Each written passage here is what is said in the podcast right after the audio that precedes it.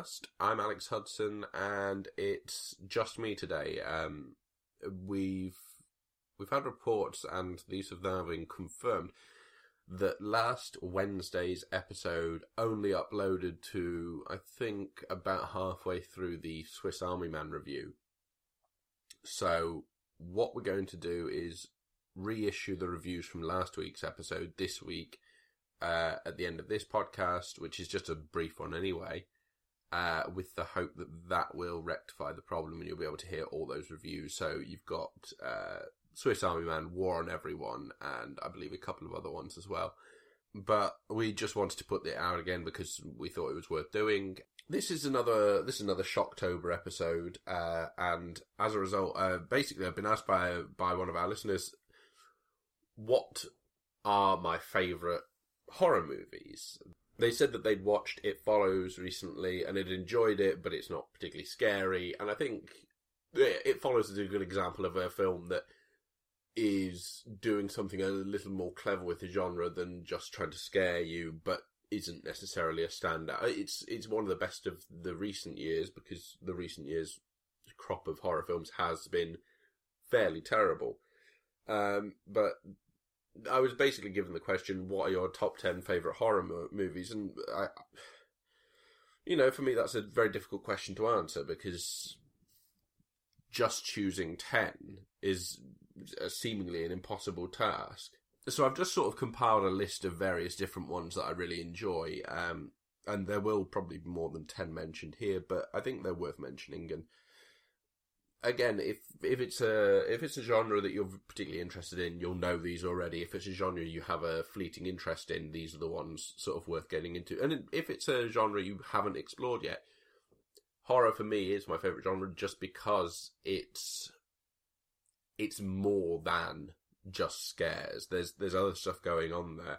Um, and a good horror film really stands out as a good horror film because it's able to do more than just scare you, I think. Uh, so I did try and split it up into categories, um, sort of having schlocky B movie horror films and then the all time greats and foreign language films and you know, I could have been there all day trying to do it. So what I did was I started that way and then I just went, you know what? There's too many. So what I'll do is I'll just read out a bunch of mine, which really stand out as the best so obviously, if you listen to the podcast, you know that I have uh, a love for Alien, uh, the 1979 Ridley Scott film. Um, it's it's a film that does horror perfectly in that one alien is scarier than a thousand aliens because in aliens you see them being killed left, right, and center. In Alien, you're dealing with one.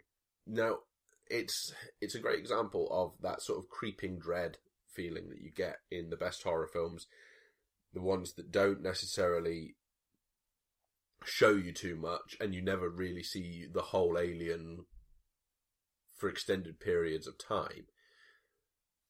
You get to see fleeting glimpses, you know it's out there, and th- there's some beautiful, beautifully crafted scenes in there.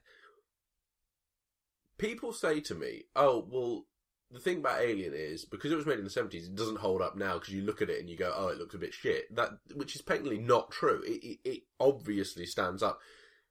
The design of the spaceship is perfect because you've got these space truckers, and that's what the ship looks like. It looks like a truck of the future, essentially, and it's got the dialogue to back it up. The acting is across the board really, really solid, and at times exceptional and it's just a great example of horror film being done right. Um, we'll move on to a couple of others now. So that's one of my favourites from sort of years and years back. Obviously, one of my favourites of recent years has been The Babadook, which I don't stop talking about quite often, and I, I mean it when I say it. If you haven't seen The Babadook and you even have a remote interest in horror, you watch The Babadook. I words can't really do it justice in the sense that I, I think it's such an experience that you need to have.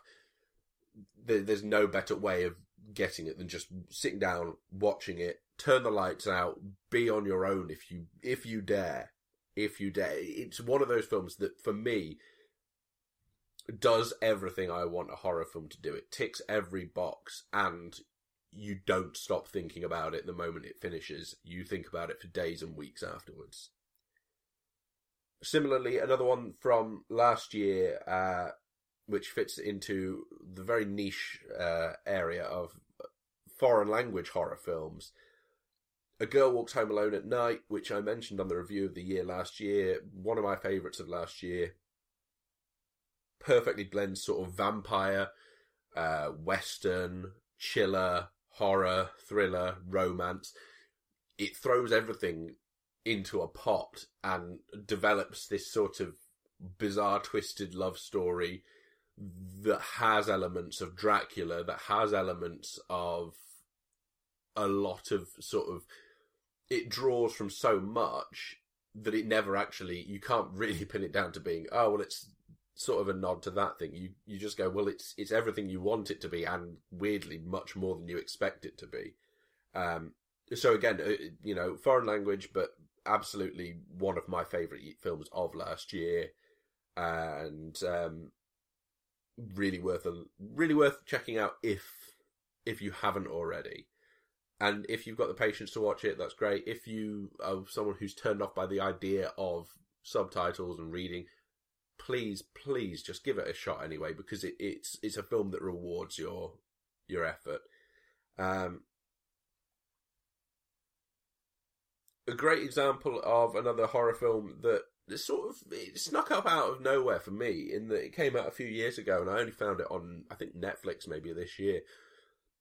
The Last Days on Mars, um, which is a sort of independent British film that was made uh, few years ago now, and basically details the descent into sort of madness of this exploration to Mars. It's the isolation of being in space and having no form of rescue that means that it's scary because you've got so limited amount of space to run that once you get to the end of your spaceship or the end of your research lab, where is there to go? And uh, I would urge you to check that one out if you haven't. Uh, sticking with British horror, I'll do a few now. I'll just reel off a, a bunch that we can, uh, you know, I, I, won't go into detail on, but do check out. So things like The Descent, that's really, really good. Uh, 28 Days Later, Berberian Sound Studio, Dog Soldiers is a great one from way, way back, 2000 and something, 2001, 2 maybe. Under the Skin from 2014, I think. Uh, if you haven't seen that, a really odd film that works and sort of doesn't, but just really bafflingly bizarre. One of the best of the year, I'd say, but just one of those ones that. The interesting thing is watching the performances and knowing that some of it is actually real. Uh, a Field in England, which is one of Ben Wheatley's films, uh, and actually, for, in that vein, Kill List, uh, which is just one of his absolute best, uh, and features a great performance by Michael Smiley. Um, if we're going for more recent ones, we'll be looking at things like The Witch from earlier this year, which again, small scale horror, creeping horror, nothing is seen. It's all sort of implied. You do get some, you get payoff from it, but the large amount of the film that forms the setup is done so well that you don't mind. I've seen people either really love it or really take against it, and I think the people who take against it are the ones who want the quiet, quiet bang horror films where you get to see the monster and you get to see blood, guts, and gore and that's really not what that film is. But The Witch is really worth checking out, regardless. And I can understand why people take against it if that's the sort of thing you've been used to. Um, I want to give a special mention now to Creep, which is a very very low budget movie that, and um, it's it's made on a shoestring budget. And it's a great little sort of found footage thing. Uh, uh I'm not a huge fan of found footage, but it does it in a way that kind of gets away with it and and again, I found it on YouTube, uh, not YouTube, Netflix one day, and just really enjoyed it.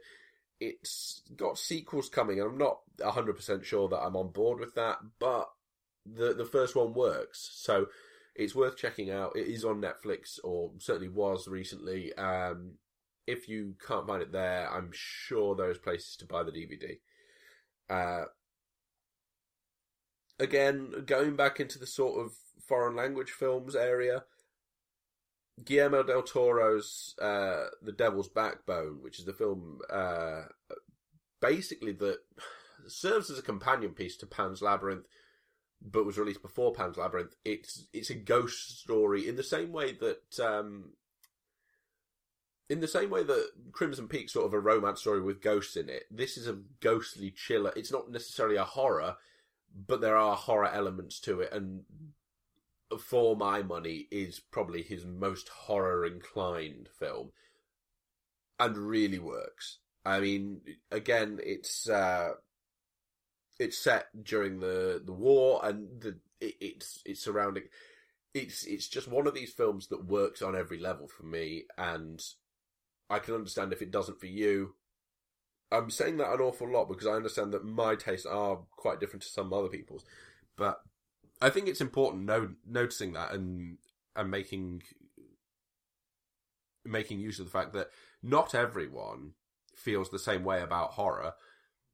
Different people do expect different things from it, but I, I'd like to think that within this list, I'm trying to include something for everyone. If you're looking uh, again at sort of the all-time greats, you've got things like The Exorcist in there, which is just up there with the best films of all time, I believe.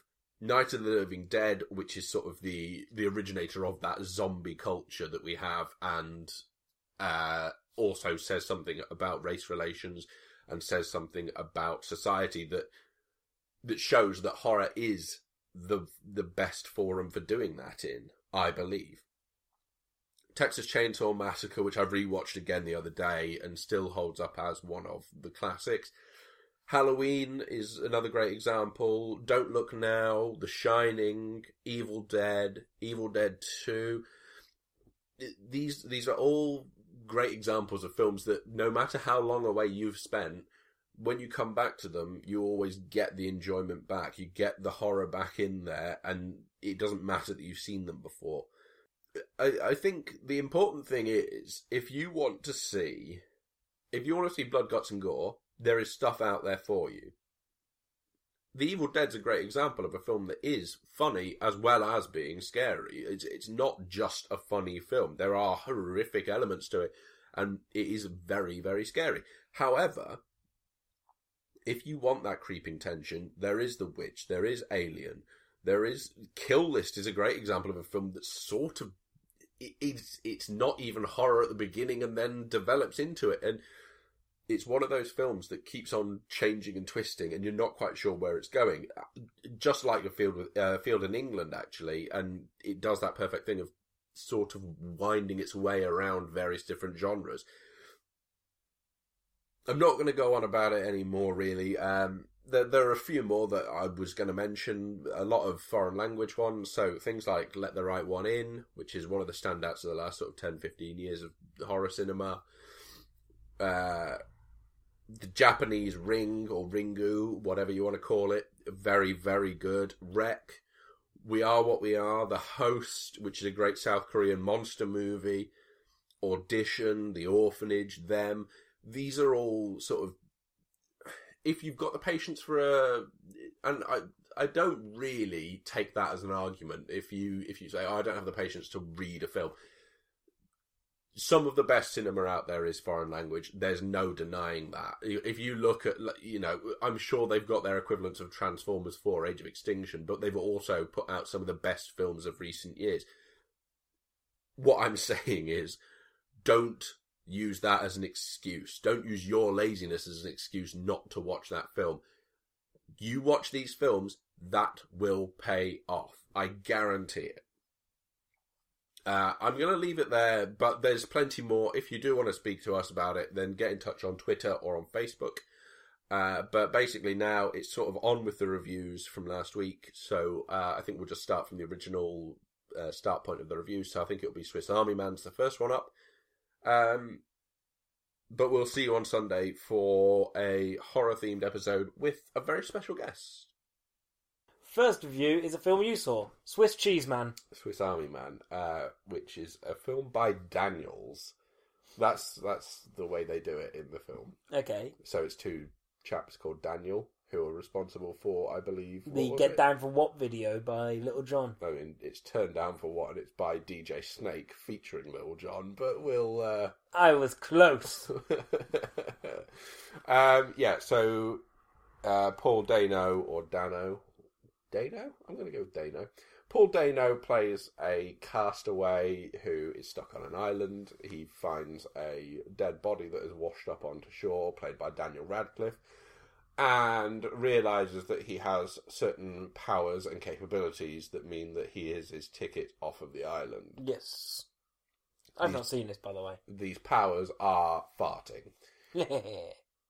And the thing is, it's an interesting concept for a film in the sense that you have a dead body that is sort of reanimated to an extent, and he uses him in various different ways to help him overcome obstacles. And it gets a little bit sort of melodramatic towards the end, and uh, I think it gets ideas above its station towards towards its conclusion. And I don't feel like it's done enough up until that point to Yeah. to warrant going into uh, the story it goes into. And you know what? It works as a short film. If you were to condense this down to 15 minutes, fine. Uh, it's too long. It, there's just too much of it is padded out with shots of them walking through wooded areas and you just going right i get it they're walking like there's not anything happening during those bits that is new there's not anything happening in those bits that is telling us anything that we haven't already found out you're just hammering home the same points and i I, I get the story and I get why they're trying to do it that way, but it doesn't really work for me. And I think at an hour and a half, it is just stretched way too thin. but you watched this with your brother, and he quite enjoyed it. Uh, my brother enjoyed it in in ways that I didn't. I think uh, he saw it as a more interesting sort of exploration of humanity and the way that people's minds work and things like that. And there's stuff to be said for it, but at the same time, I'm I'm watching it and going, this just feels like it's been spread over too much. It feels like you've got very little left to tell, and you've really stretched it out Mhm. and I, I think you can easily sort of condense this down to a 15 minute version and actually cut out a lot of the stuff towards the end that doesn't really work for me and you've got a better film Yeah. so it works in some ways it doesn't work in others the performances are fine you know they're not particularly special they're not going to win any awards apart from independent spirit ones i would imagine because it's the kind of thing that paul dano does very well um, th- not to put down Paul Dano is a very good actor, but this is that kind of film. Yeah. It's very much, you know, Paul, uh, my brother was saying, you know, this is the uh, at Sundance. I think it got either standing ovations or walkouts, and that's sort of what Sundance is for anyway. You get those kind of Walking reactions. out. You you either give it a standing ovation or you walk out because there's no in between with a lot of those films. And this film, I can't understand anyone walking out of it, and I certainly can't understand anyone giving it a standing ovation. It, it, it's fine, Yeah. but it just isn't enough. So you wouldn't recommend. Uh, no, there's better things at the cinema, Magnificent Seven's still there. Which is a better use of your time, but is longer. Uh, okay, second film. Do you want to do yours? No, you go next. Okay, so again, I'll talk about a film that I've seen you haven't. Uh, War on Everyone is the new film by John Michael McDonagh, who previously brought us The Guard and Calvary. Uh, Calvary being one of the best films of 2014 for my money. It's Uh, a great film. So, War on Everyone sort of snuck up on me. I only found out about it maybe a month and a half ago, something like that. And I was, I had reservations going in, and sadly, those reservations all sort of proved to be true. There's, there's certainly the DNA of John Michael McDonagh all over it, where Yeah. it, the the writing is very similar in parts to moments in Calvary and moments in but what it doesn't do, Calvary's great in the sense that it's got that story. You know, the whole driving force of that film is Brendan Gleeson knows that he has had this threat made against him, and that there's a definite endpoint to that threat. And then you're going through the film watching him dealing with that. This film plays like uh, a buddy cop comedy that doesn't work. Yeah. So the it's Michael Pena and um, Alexander Skarsgård. I really like Michael Pena. I think he's a good actor. I think he's great in End of Watch. If you've seen that, the David Ayer Uh, film, no. him and Jake, Gyllenhaal playing Yeah, cops. Yeah, Really, really good film.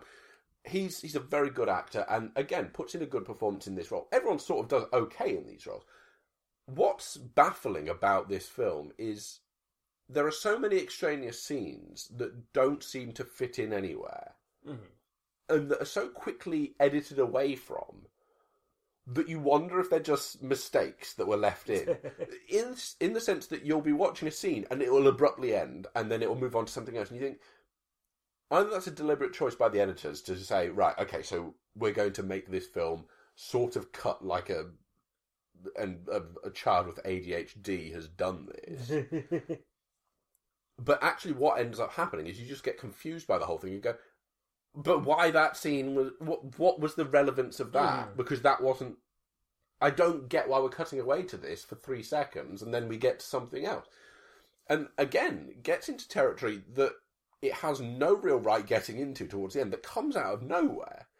Uh, basically, the development of it is these two guys play dirty cops. Essentially, they play corrupt cops who do cocaine with criminals and they get information from people, they beat people up. There's a whole load of extortion charges and uh, blackmailing and stuff like that involved. You know, fine. We've seen that story a thousand times. What it doesn't have is the the soul of his previous two films, Yeah. right? And my issue with it was I thought that transferring the action to America and actually making it more for an American audience probably wasn't going to work out for it. There was something that was going to be lost, and it was. And it turns out that the thing that was lost was the soul of his films. It still has the sort of bone structure there of something that could resemble a John Michael McDonagh film, Mhm. but doesn't quite work in any way. The performances are good enough, the writing is good enough in parts, but the plot doesn't hold up, and the editing is. It, honestly, I'd love you to see it because it's baffling to me. Yeah. It, it, you're right, it is a shame because Calvary was so good. You expect so much from him. What I'm really interested in seeing is the third in that trilogy now. I Yeah. don't want to see another attempt at the uh, at the American sort of buddy cop drama. And again, it's that thing. We've seen the nice guys this year. We've seen a better version of this film and one Mm. that didn't have to resort to such weird storytelling. Yeah. Um, you can have weird storytelling and it be good, but this is This weird didn't work. storytelling that just is weird. Uh, so I would recommend it if you're a completist, I guess. But I really, It's a bit like watching, um, was it Paul starring Simon Pegg and Nick Frost? yeah. If you're if you're really interested in following John Michael McDonagh's work, then fine, watch it and let me know what you think, and let me know if you agree with me in that case. But I I honestly say, again, there's better stuff at the Yeah. cinema, and it's just a bit of a mess of a film. Um, shall I go into mine? Yeah, do yours. Okay, so because I was off ill, Mm.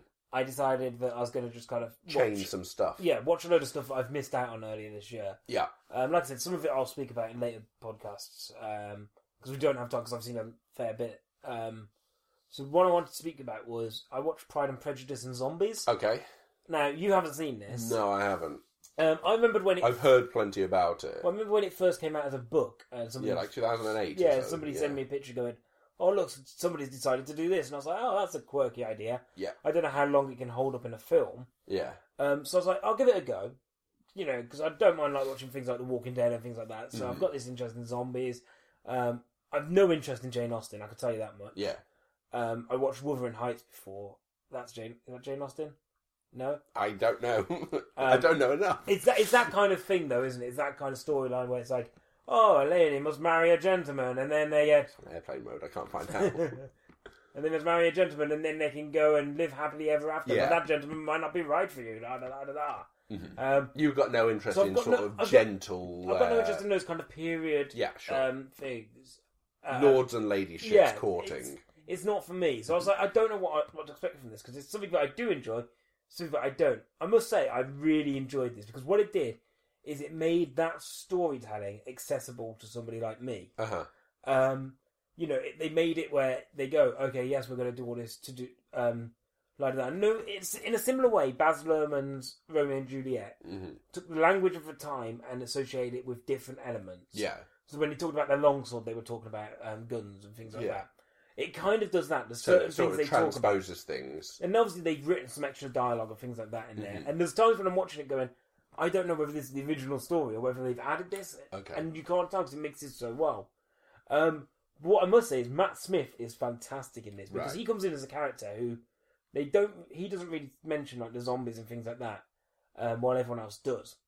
But what he does do is he basically plays that Austen role completely as though this is the most serious thing in the world. Right. Okay. He's a bit of a buffoon, but he plays it as though, oh, zombies do exist in this world, Mhm. and he plays it so well that when in the same sense that Michael Caine did with Muppets Christmas Carol. Yes. Where he went and said, I'll do it, but only if I can perform it as if I'm performing like Shakespeare or something. exactly, and he plays it as though he's in, um, you know, War and Peace, for example, um, and everyone plays it that way. But I think he absolutely nails it, and Okay. I I do think without him, would it have lost sagged in the middle? Would it have lost something? Right. Um, and because there's a bit with um, Lena Headley from Yeah. Game of Thrones, which I don't know whether it's part of the original story, um, her kind of role, which is a challenge to the main protagonist. Um, but I it kind of confused me, and I was lo- I kind of lost focus a little bit. okay. But every time Matt Smith was on screen, I must say he was absolutely fantastic, and I, I think it was just nice to see it kind of Austen for me. Right. Okay. So are you saying that this is probably a good way into Austen for people who I'm, aren't into way, I'm not going to go watch any more Austen. Yeah. but I think this was a nice way to see it Okay. because it gave me some kind of interest, and as well, although I'm not interested in that sort of thing, Mhm. it gave me a, a reason to watch it. Okay. Um, and I think I don't know how well it did when it came out. Um, I don't know if a lot of people watched it, but it's enjoyable enough. Well, I don't think they're going to make Sense and Sensibility and Sea Monsters, are they? They should do. I don't. I don't think they announced plans for that sequel. Um, but no, I quite I quite enjoyed it, and I think if you if you like if you like Austen, you'll probably see it as sacrilege, and you'll probably hate it. Right. If you like zombies, You'll enjoy it. give it a go. It's just Yeah, but I feel like anyone who likes Austen, who's going into it expecting it to be a straight telling of Austen with a name like that, they are not. They're not It's switched like, oh, have you seen them? the You made Pride and Prejudice. Let's go watch this, darling. Oh God, that man got beheaded. Yeah, someone else had just covered up the rest of the title. Like within the first couple of scenes, a man gets his head blown off, and you're like, there you go, you've set the tone Yeah, for what okay. this is. which is probably important. Yeah, especially when it's something like this. But no, I quite enjoyed it, and, Okay. and like I said, full props to Matt Smith for absolutely nailing what he was given the Yeah. the role to do. Okay. Good stuff. Uh, I'll do one more. Um, Lights Out, uh, which came out in September, I think, uh, which is based on a short film that was made in, I think, 2013, something like that. Um, three minute film, something like that. Basically plays with the idea of a monster that can only get you, uh, that you can only see when the lights are out. Mm-hmm. Baby, when the lights are... Yeah, yeah, and that's the opening song in the film. Five really got some royalties for that. So, um, okay, so Lights Out, the film, uh, basically extends this premise and says, right, well, what what if this was related to one person? What if this was specifically to do with them? It's directed by the same guy who directed the original, directed Yeah. by the same guy, and um, it basically plays on the idea of saying, right, you've got this thing that can only be seen when the lights are out and I know that that will continue to make you laugh throughout.